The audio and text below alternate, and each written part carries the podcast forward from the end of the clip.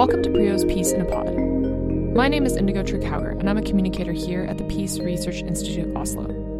My job here is to help researchers convey their work. Usually that means talking to the media, politicians, other stakeholders, and colleagues. With this podcast, that means talking to you. Researchers spend a good portion of their time applying for funding in order to be able to conduct new research projects. There are many different sources to apply to, but amongst them is the European Research Council. PRIO is home to two ERC grants already, and now a third, an ERC starting grant, has been awarded to research director Marta Bivand. Starting grants are meant to support early career researchers who show exceptional talent. Marta's project, titled Migration Rhythms and Trajectories of Upward Social Mobility in Asia, will look at the roles of migration for social mobility, specifically for today's middle class in Asia. By interviewing families in four Asian cities Karachi, Mumbai, Hanoi, and Manila the project will investigate not only how migration has affected upward social mobility over time, but also what narratives people construct around migration.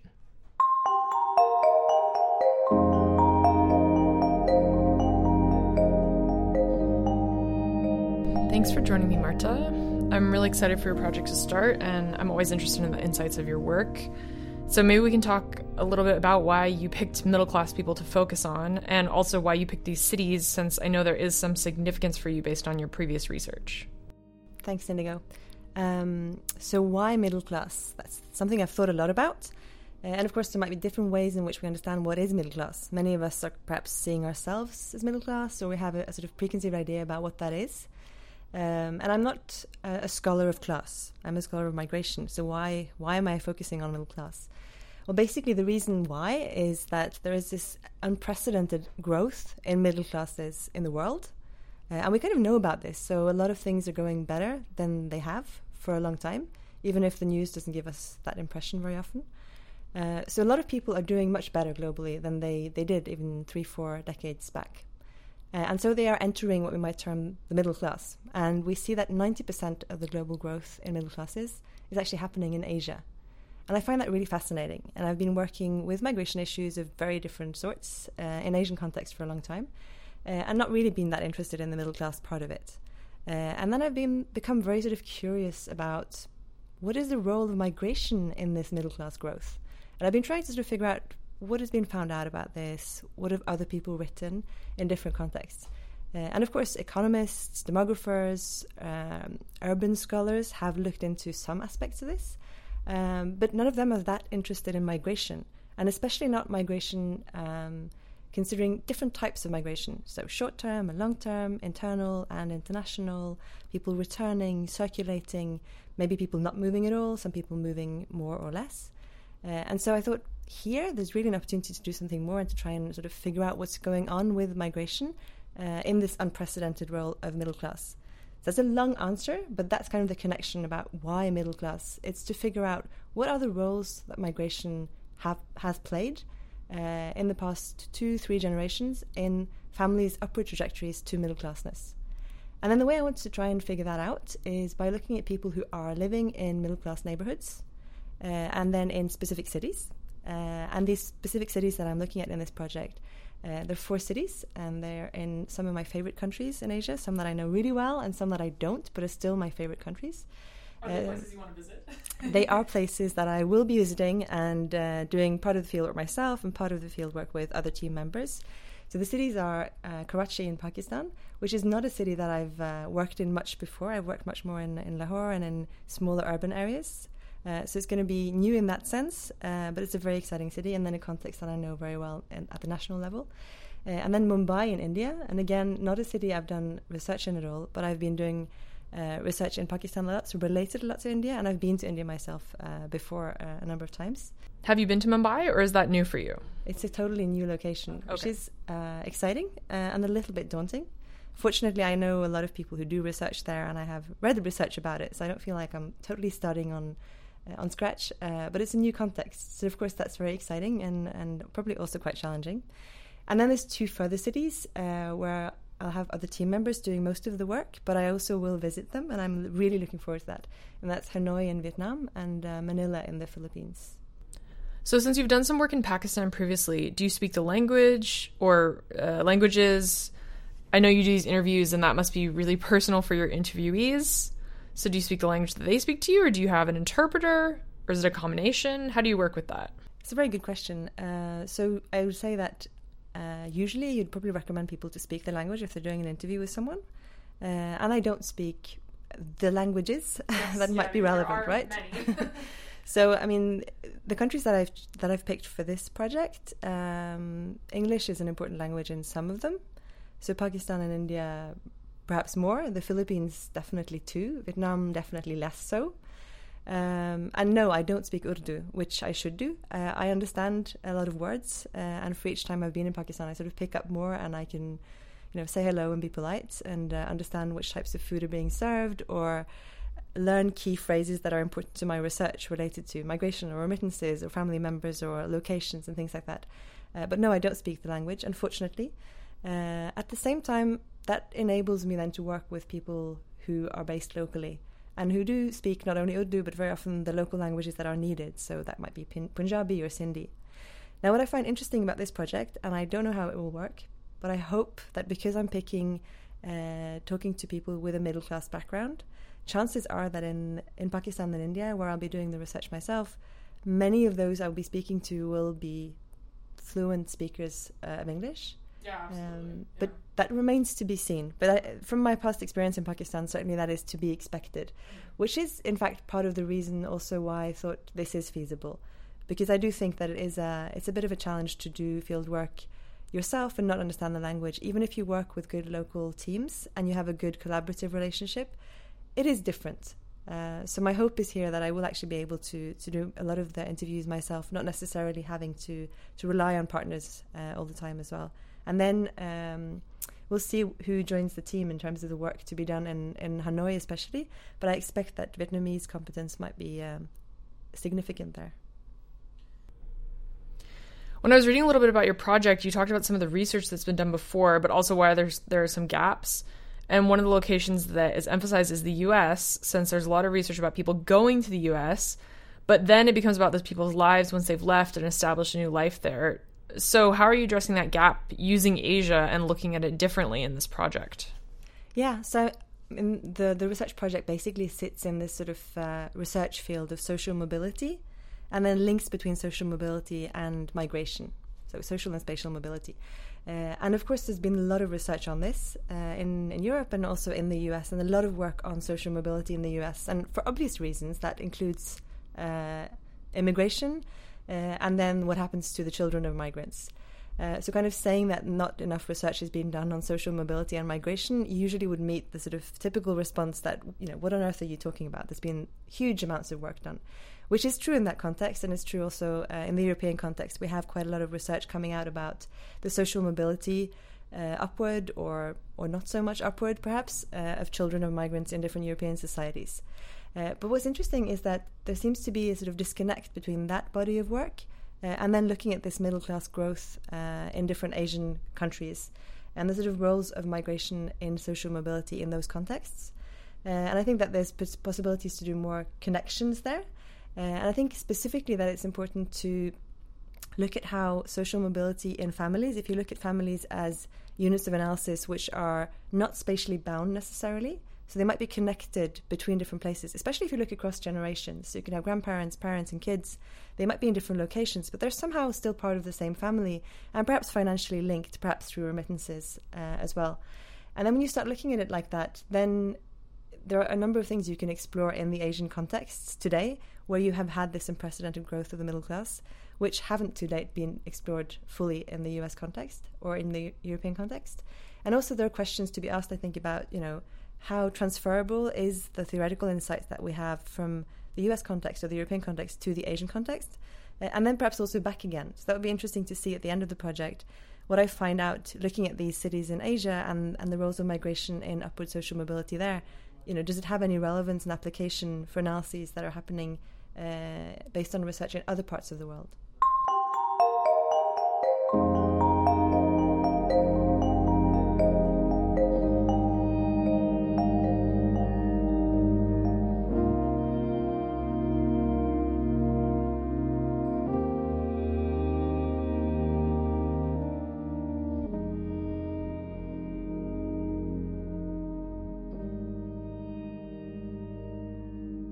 So, Marta, we're both migrants to Norway uh, from different countries, and I was wondering if there's any personal significance to this project for you, or maybe you know people who have experienced this uh, social mobility, uh, class mobility.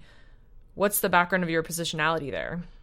I guess as a migration researcher more generally, the fact that I do have a migration background sort of impacts that at different uh, at different levels.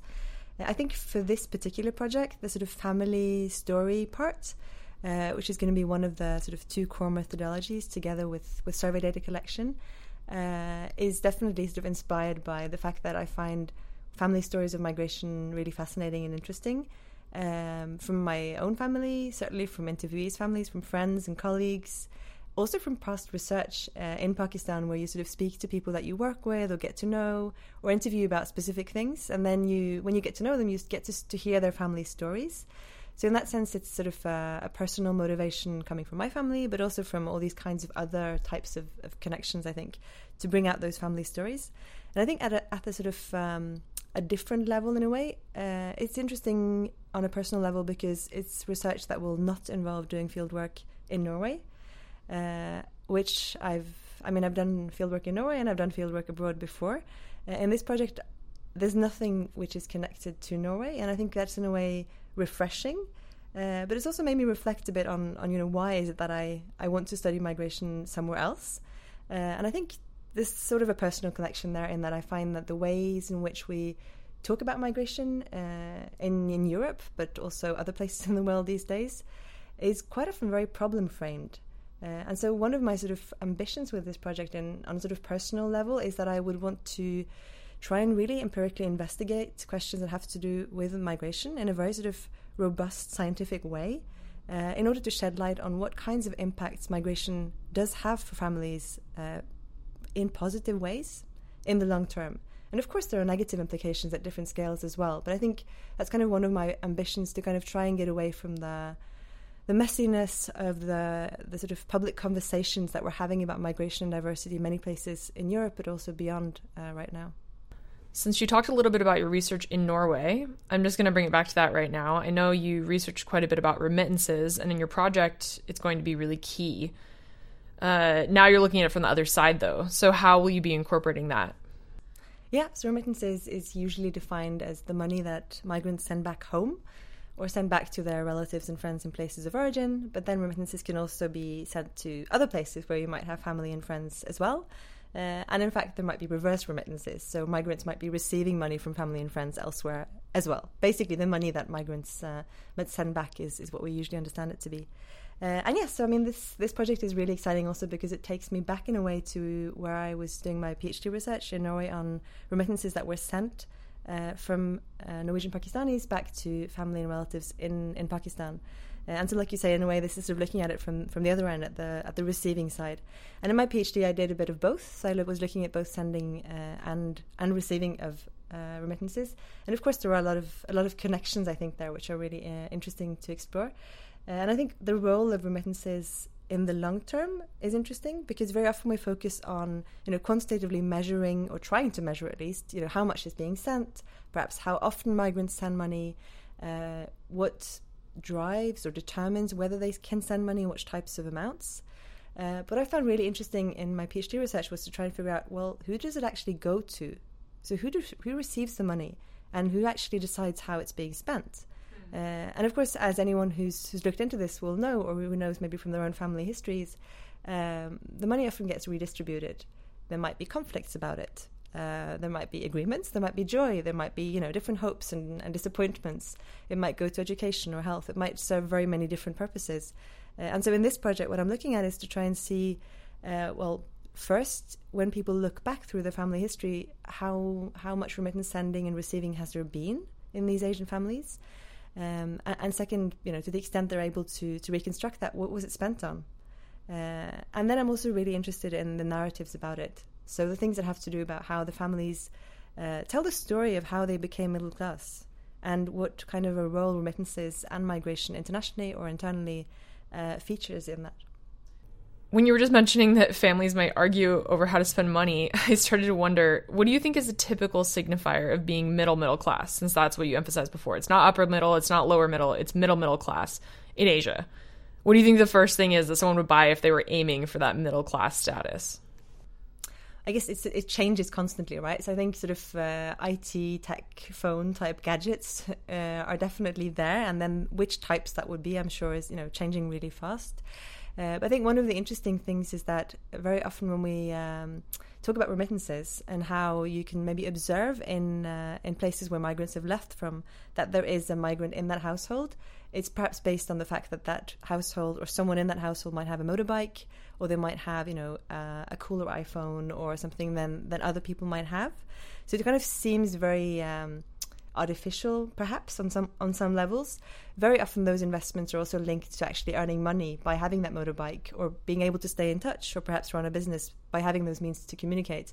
But it's of course also about status right uh, so there might be other types of household appliances as well, which are linked to both status and at the same time to what generally is understood by being middle class, which means having more leisure time, which you can access by having things like uh, a dishwasher or a washing machine. Uh, or a freezer, which means that you can freeze food rather than having to go shopping very, very often. So all the, all sorts of things like that are um, are interesting, I think, because they somehow also connect, perhaps, uh, the the receiving of remittances uh, with the fact of being middle class or having a middle class status or aspiring to that middle class status through having those types uh, of goods. When you said dishwasher, I started thinking there's a similarity there with Norway. Like having a dishwasher is something to aim for. Because uh, so many of my friends, when you get a dishwasher, it's like, oh, you have a dishwasher now. You really made it. so it's interesting to make that comparison that some things are similar on the other side of the world as well. Yeah, I think so. I think it also also brings home uh, another sort of feature that I really want to try and sort of disentangle and look at in the project, which is has to do with sort of time and has to do with generation. Because I think in the Norwegian context, it's probably less to do with class and more to do with life stages. So of course, in a student flat, you would never have a dishwasher, or you know, some people probably do. But I, but I can recognize what you're saying. There's something about having a dishwasher and having a dishwasher that works, which necessarily doesn't happen. Exactly. Uh, but I'm thinking probably in Norway, maybe it's more sort of trans- life stage transition yeah. thing. Uh, and that's kind of also something which will be interesting to look at because I'll not just be speaking to you know one generation in a family. I want to try and actually interview two people in each of the families that I'll interview. So hopefully 25 families in each of the four cities, but with two individuals in each of the families. And the idea is to try and have uh, a man and a woman to try and get a bit of a gendered perspective on what's going on. Uh, but also to have people in different generations. So it might be, you know, someone who's a young person, so a student, perhaps, and then their grandparent. Uh, and I think it would be really interesting then to see also uh, the different generational perspectives on what's happening now, but also their perspectives on what has changed over time. Uh, and of course, it's hard to then know, you know, the grandparent today, when they're describing something which happened 50 years ago, they were 20 at that point. So their view of society at 20 and at 70 is obviously going to be different. But I think those kinds of narratives are really interesting to, to look into and to really sort of try and um, pay enough attention to the role that time actually plays in how we experience and understand the world. I am an unabashed pop culture addict. And when you started talking about class in Asia, of course, my mind had to go to Crazy Rich Asians, one of my favorite book series and an incredible movie. And that brings me to my question How do you think the rise of the middle class is going to affect the ultra wealthy in Asia? Uh, because my mind was kind of blown when you cited those stats about how big the middle class is becoming.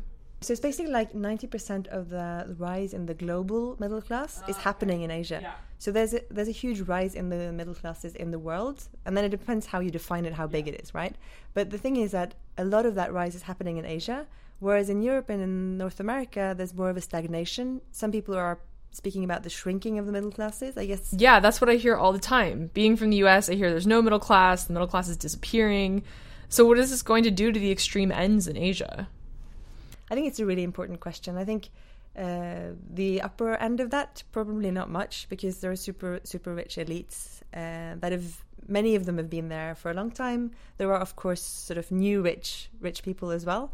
Uh, I think this, you know, that's, that's always going to be there, and there's always going to be fairly small.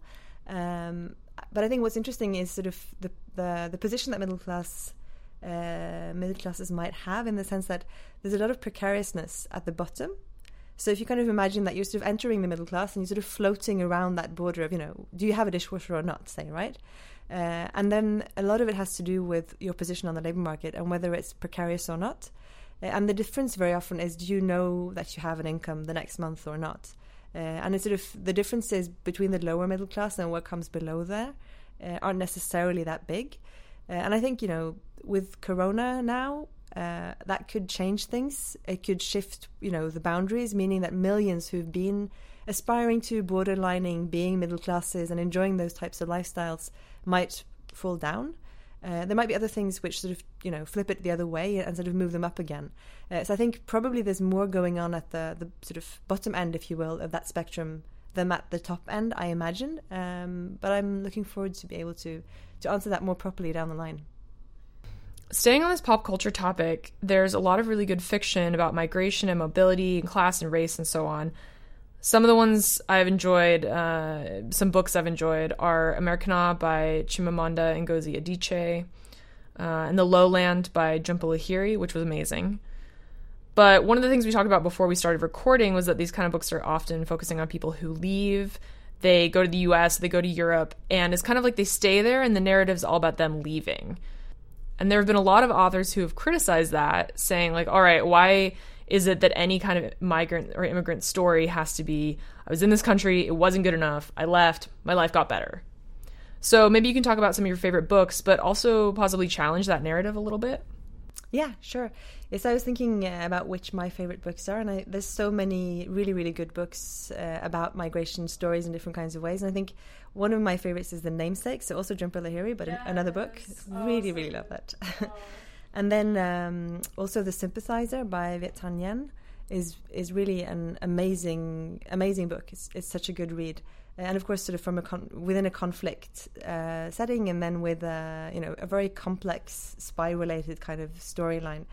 Uh, but a really really good book. Um, but yeah, like you said, that and also sort of films like Bend It Like Beckham or books like oh you know, Brick Lane. You know, there.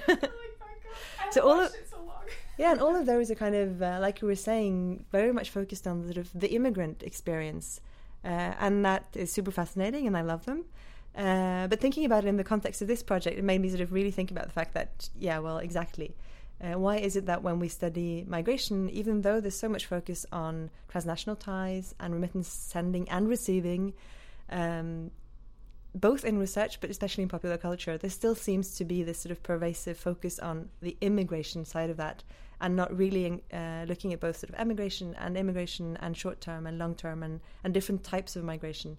And I was really struggling to come up with an example of a sort of a popular culture um, focus on these things, but I think you know probably it's there. So if you think about different types of films, I mean, it could be Bollywood or other films from different contexts around the world. Very often, migration is sort of intertwined into it somehow. So it's not the main thread, but there's probably like an uncle who is living somewhere else and then comes back.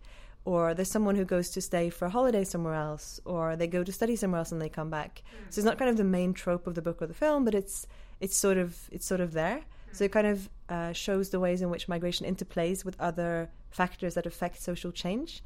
Uh, and I guess that's kind of what I want to do in this uh, project as well. And then I'll be um, on the lookout for popular culture expressions of those kinds of things as well.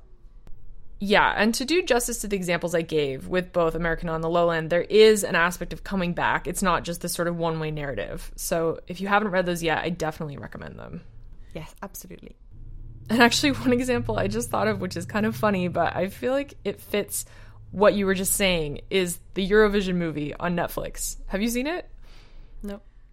Because in that, it's really about focusing on your hometown and why would you leave? Or do you want to pursue this life of fame and fortune but maybe at the cost of what you really love? It sounds hilarious but it's true. I really think it will fit some of the things we've been talking about. So i guess we've run out of time. We went a little over time but it was such a great conversation i didn't want to stop. Thank you so much marta. I really appreciate talking to you and i'm excited to hear about your research once the project actually gets going. Thanks Inigo. good to talk to you This podcast is a production of the Peace Research Institute Oslo, PRIO, located in Norway. For more information, visit prio.org. Editing, recording, and hosting by me, Indigo Trigg-Hauger. Music by Martin Rennemo.